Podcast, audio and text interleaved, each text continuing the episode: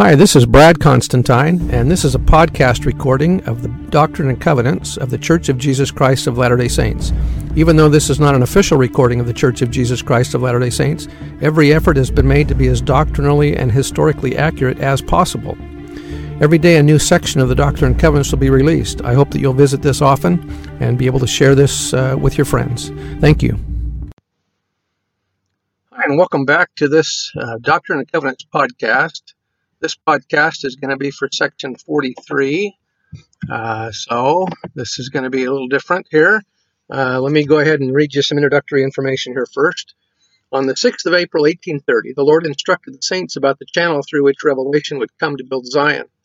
He said, speaking of the president of the church, "Him have I inspired to move the cause of Zion in mighty power." This instruction was difficult for some of the saints to follow. Many had come from religious backgrounds that permitted any member of the congregation to proclaim doctrine for the entire assembly. Yet, on the day the church was organized, the Lord taught the principle that only one person has the right to receive revelation for the entire church.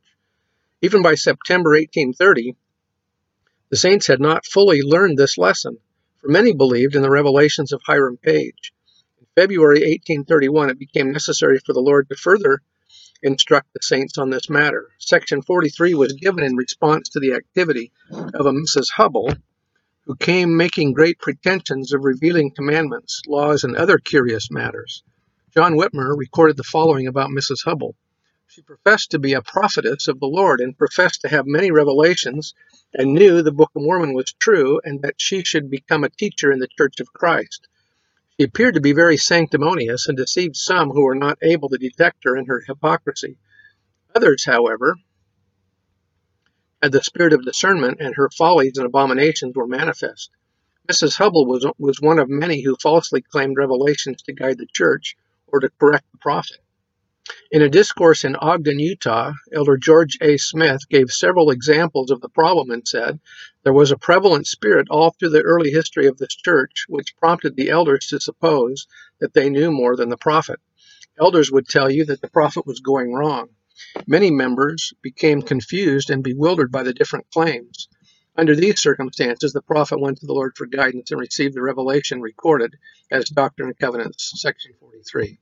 Let me read the heading now to the section. Revelation given through Joseph Smith the prophet at Kirtland, Ohio in February eighteen thirty-one. At this time, some members of the church were disturbed by people making false claims as revelators. The prophet inquired of the Lord and received this communication addressed to the elders of the church. The first part deals with matters of church polity. The latter part contains a warning that the elders are to give to the nations of the earth. No truth of salvation stands unopposed. When the Lord calls a prophet, false prophets arise. In New York, Satan deceived Hiram Page and the Whitmer family with a counterfeit seer stone. Similarly, in Ohio, Lucifer temporarily misled new converts into accepting his imitation of a prophet. Therefore, the lessons previously learned in New York regarding false spirits needed to be taught again. The prophet Joseph Smith recorded that soon after the law of the church, section forty-two, was received, a woman came making pretensions of revealing commandments, laws, and other curious matters. John Whitmer identified the intruder as a woman named Missus Hubble. And I read a little bit about her already, so let's skip through some of that. Um, she appeared to be very sanctimonious. Missus Hubble's sanctimonious conduct added to the difficulty of dealing with the errors introduced at this time. Ezra Booth, an, an early member and eventual apostate, stated as part of his attack on the church, Missus Hubble, professing to be a prophetess, made her appearance in Kirtland and so ingratiated herself into the esteem and favor of some of the elders that they received her as a person commissioned to act a conspicuous part in Mormonizing the world. Sidney Rigdon and some others gave her the right hand of fellowship and literally saluted her with what they called the kiss of charity. But Joseph Smith declared her an, an impostor, and she returned to the place from whence she came. Her visit, however, made a deep impression on the minds of many, and the barbed arrow which she left in the hearts of some is not as yet eradicated.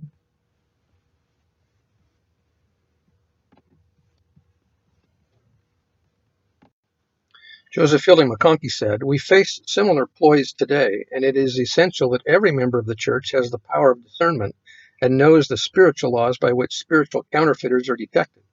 Unlike true messengers who always focus on the need for repentance, These self-ordained prophets and prophetesses come to tell us that all that really matters is that we love one another, thus subverting the, do the discipline of true discipleship. These deceivers disguise false doctrine by dipping it in honey. The errors they introduce are difficult to confront because these counterfeiters promote themselves as being more accepting and loving than those who defend the kingdom against such false intruders. The masks and costumes of false prophets may change, but the doctrine of the kingdom, as reiterated in this revelation, remains enduring and true. If followed, the simple guidelines revealed herein protect the saints from deceivers, false revelators, and false spirits. So let's get into this now. Verse one. O hearken, ye elders of my church, and give ear to the words which I shall speak unto you. For behold, verily, verily, I say unto you, that ye have received a commandment for a law unto my church. And that was section forty-two. Through him, meaning Joseph Smith, or the current prophet, whoever that might be, whom I have appointed unto you to receive commandments and revelations from my hand. And this ye shall know assuredly, that there is none other appointed unto you to receive commandments and revelations, until he be taken, if he abide in me. The words none other exclude any pretenders or deceivers that might seek to lead the saints astray. The Lord avoids confusion in his kingdom by appointing one individual, the president of the Church of Jesus Christ of Latter-day Saints, to receive revelations and commandments for the Church. Even though other members of the First Presidency and the Quorum of the Twelve Apostles are sustained as prophets, seers, and revelators, they are under the direction of the president of the Church. In his instructions on the priesthood, Joseph Smith explained, and again the duty of the president of the, high, of the office of the high priesthood is to preside over the whole Church and to be like unto Moses, was the spokesman for God to ancient Israel. Verse four, But verily, verily, I say unto you, that none else shall be appointed unto, unto this gift, except it be through him. And if it be taken from him, he shall not have power except to appoint another in his stead. Had the responsibility of being the Lord's mouthpiece been taken from the prophet Joseph Smith, the last authorized act he would be called on to perform would be to confer the keys of the kingdom on another. That was by Joseph Fielding McConkie. Verse five, And this shall be a law unto you, that ye receive not the teachings of any that shall come before you as revelations or commandments. And this I give unto you, that you may not be deceived, that you may know that they are not of me. Again, this is by, uh, he's quoting Joseph Smith here.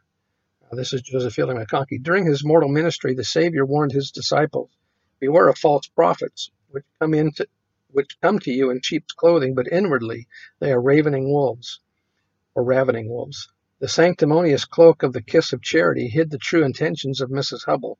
Likewise, over the many years since this revelation was given, others have clothed themselves in apparel of various deceptive colors and styles. Some wear the claim of special manifestations or commissions that authorize them to perpetuate plural marriage. Others attire themselves in beguiling raiment of a commission from Enoch to set up the United Order. Power to translate the sealed portion of the Book of Mormon, scholarly insight to tell the true Mormon history, visions that reveal the feminine identity of the Holy Ghost, keys to gather the saints of Zion, near-death experiences that make known the previously unrevealed mysteries of the post-mortal spirit world, and a host of other distractions to the true issue at hand. The Lord warned of their deception. Let this simple truth ring in the ears of all saints. They are deceivers and are not authorized to give commandments or revelations to the church, nor to any individual member who seeks to follow the, true, the truth of the restored gospel. Deception can be avoided by following this law as revealed by the Lord of, to the church. For whoso treasureth up my word shall not be deceived. Verse seven, For verily I say unto you, that he that is ordained of me shall come in at the gate, and be ordained, as I have told you before, to teach those revelations which you have received, and shall receive him through whom I have appointed. One of the reasons they publish the photos of all the other general of all of our general authorities is so that we can recognize them when we see them. That will avoid deception. He that entereth not by the door into the sheepfold, the Savior taught, but climbeth up some other way, the same is a thief and a robber. But he that entereth in by the door is the shepherd of the sheep. True servants of the Lord will always be known to the church, having been called, sustained by the voice of the church, and properly ordained. Joseph F. Smith said, It is not my business, nor that of any other individual, to rise up as a revelator, as a prophet, as a seer, as an inspired man, to give revelation for the guidance of the church, or to assume to dictate to the presiding authorities of the church in any part of the world, much less in the midst of Zion, where the organizations of the priesthood are about perfect, where everything is complete, even to the organization of a branch. It is the right of individuals to be inspired and to receive manifestations of the Holy Spirit for their personal guidance, to strengthen their faith and to encourage them in works of righteousness, in being faithful and observing and keeping the commandments which God has given unto them. It is the privilege of every man and woman to receive revelation to this end, but not further. The moment an individual rises up, assuming the right to control and to dictate or to sit in judgment on his brethren, especially upon those who preside, he should be promptly checked, or, or discord, division, and confusion would be the result. Every man and woman in this church should know better than to yield to such a spirit. The moment that such a feeling presents itself to them, they should rebuke it, as it is in direct antagonism to the order of the priesthood and to the spirit and genius of this work. We can accept nothing as authoritative but that which comes directly through the appointed channel, the constituted organizations of the priesthood, which is the channel that God has anointed or has appointed through which to make known his mind and will to the world. The moment that individuals look to any other source, that moment they throw themselves upon, they throw themselves open to the seductive influences of Satan and render themselves liable to become servants of the devil. They lose sight of the true order through which the blessings of the priesthood are to be enjoyed. They step outside of the pale of the kingdom of God and are on dangerous ground. Whenever you see a man rise up claiming to have received direct revelation from the Lord to the church, independent of the order and channel of the priesthood, you may set him down as an impostor.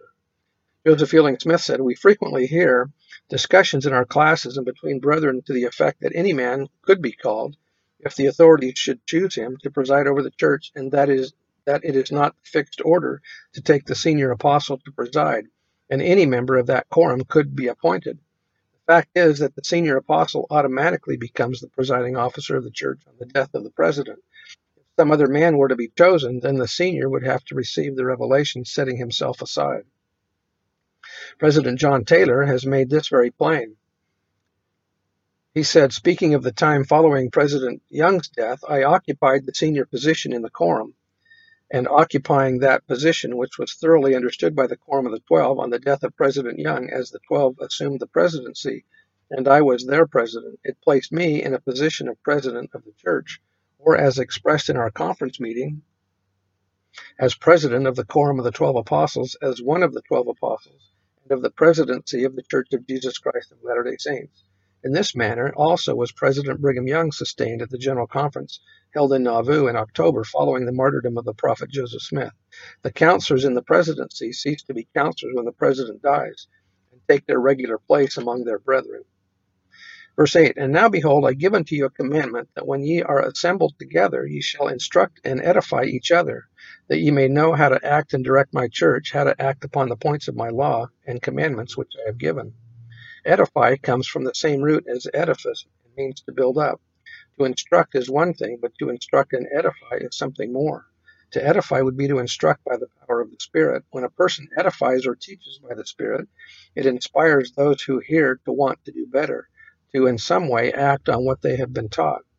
In some ways, the modern church obeys this commandment to instruct and to edify each other by having Sunday school, priesthood, and Relief Society lessons, primary young men's and young women's classes, sacrament meetings, speakers, and the bearing of testimonies on fast Sundays.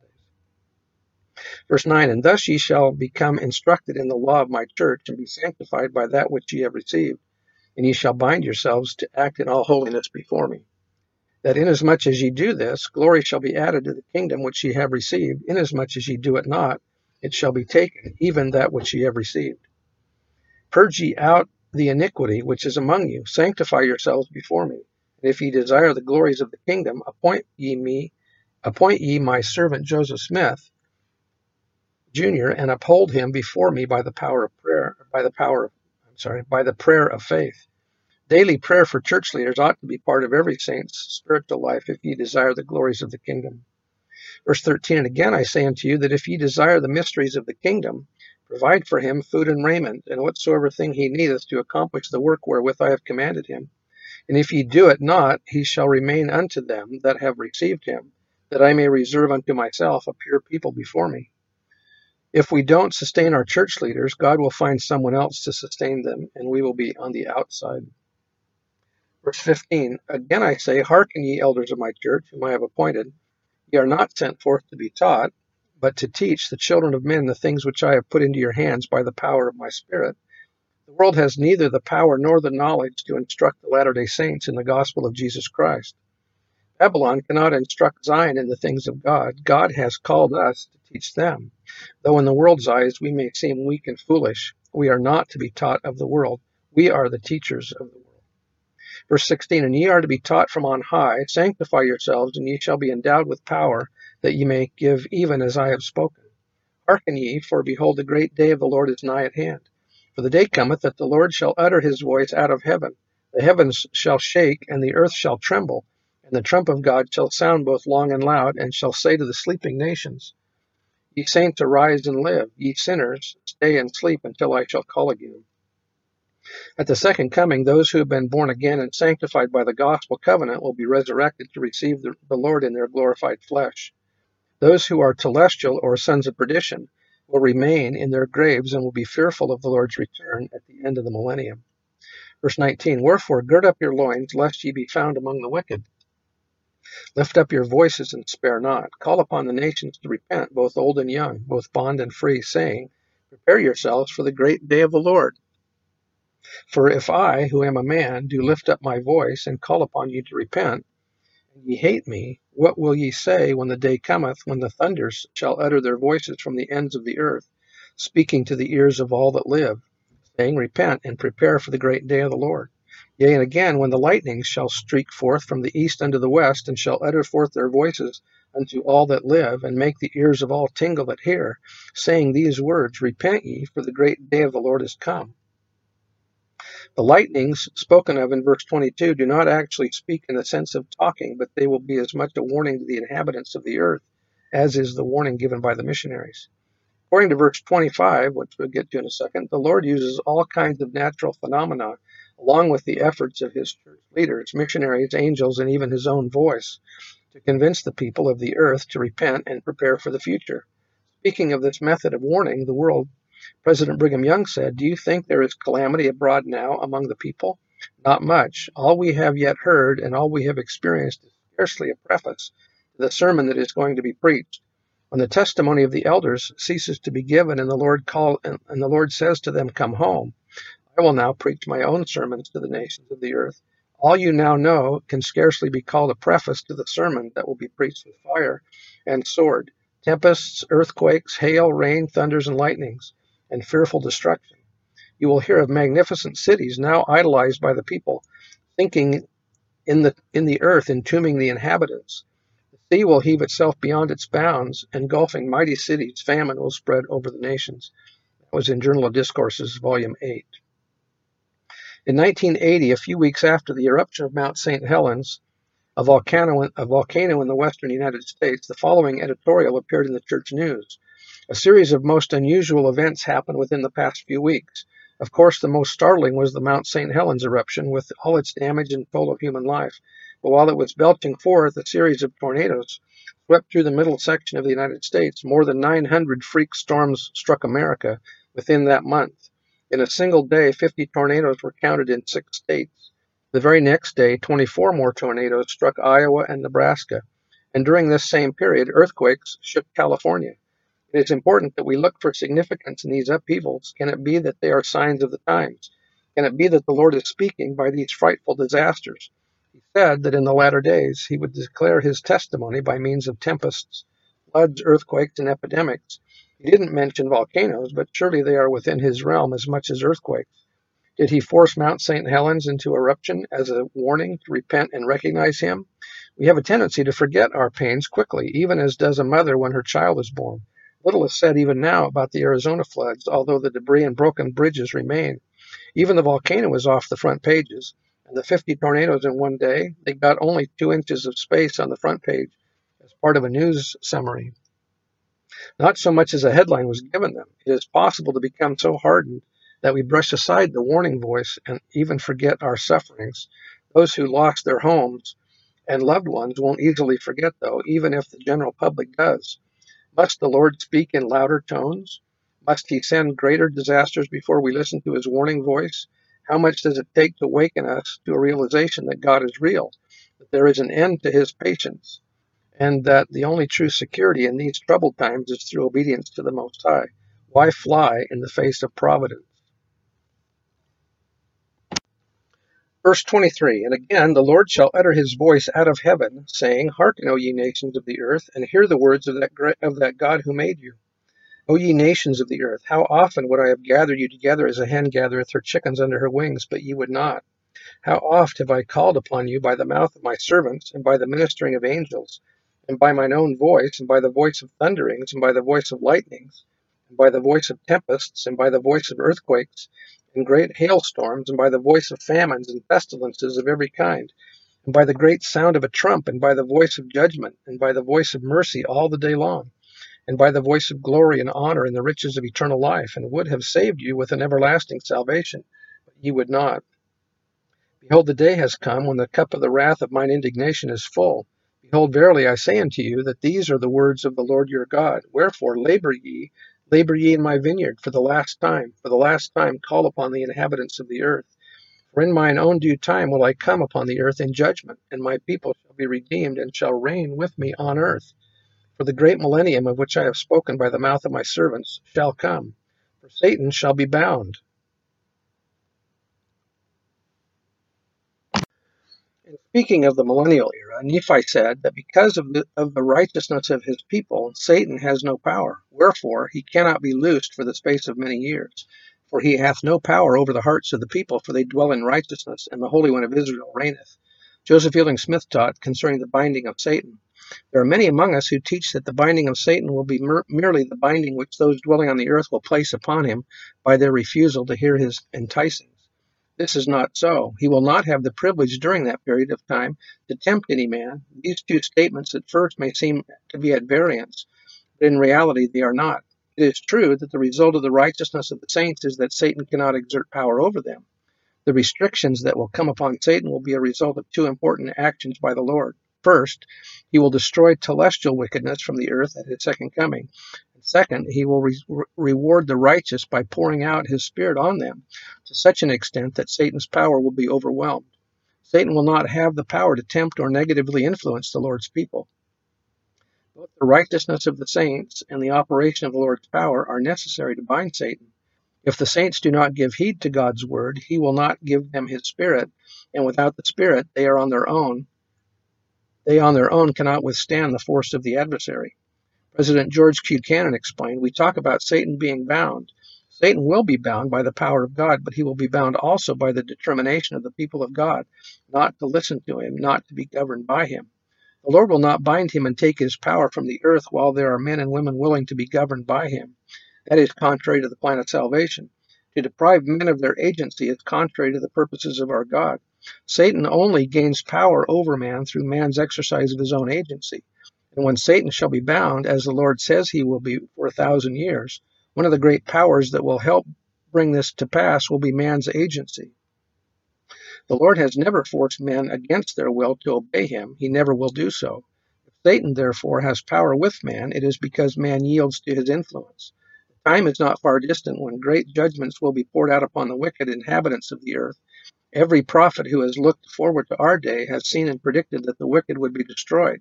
Their destruction means the destruction of Satan's power. The righteous will be left, and because of their righteousness, the Lord will have mercy upon them. They, exercising their agency in the right direction, will bring down his blessings upon them to such an extent that Satan will be bound.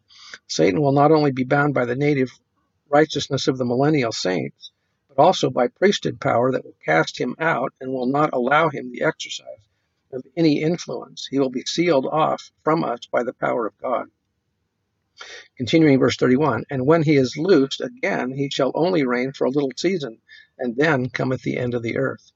When the millennium is over, Satan will be allowed one more time, or once more, to tempt mortals upon the earth, and will have influence again for a short time. There will then be a great last battle, sometimes called the Battle of Gog and Magog, as recorded in Revelation chapter twenty, verse eight. Or the battle of the great God, and that's mentioned in D and C, Doctrine and Covenants eighty-eight, verse one fourteen, in which Satan and all his servants will be defeated forever.